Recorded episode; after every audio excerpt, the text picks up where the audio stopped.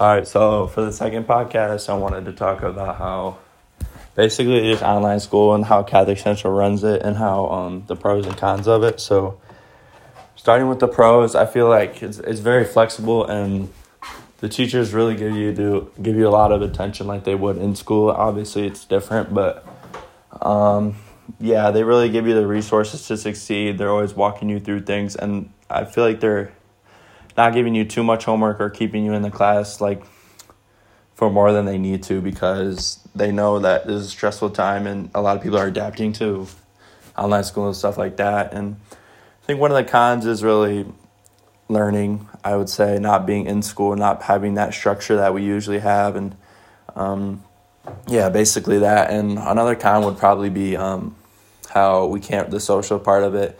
We can't really do our house system. We can't really have assemblies. Um, we can't really interact with our friends. And I know that's pretty hard on us because a lot of people, a lot of us are social butterflies and stuff like that. But uh, again, that's an important factor of it. Um, but pros is obviously getting enough sleep. You can sleep a lot more of it with being online school, with being at home. You don't have to drive to school, stuff like that. Um, but yeah, um, really just I think a lot of us just have a lot of adapting to do and again another con is staying focused because your phone's sitting right there. You don't have a teacher to to reprimand you for having your phone out or having other distractions. So we kind of have to have that self integrity of being engaged in the class, um, knowing what's going on because all the teachers are putting that those resources in front of us to to help us succeed. But um, if we don't know what's going on, if we're on our phone all the time, it can be hard. So self integrity is a big thing. Um,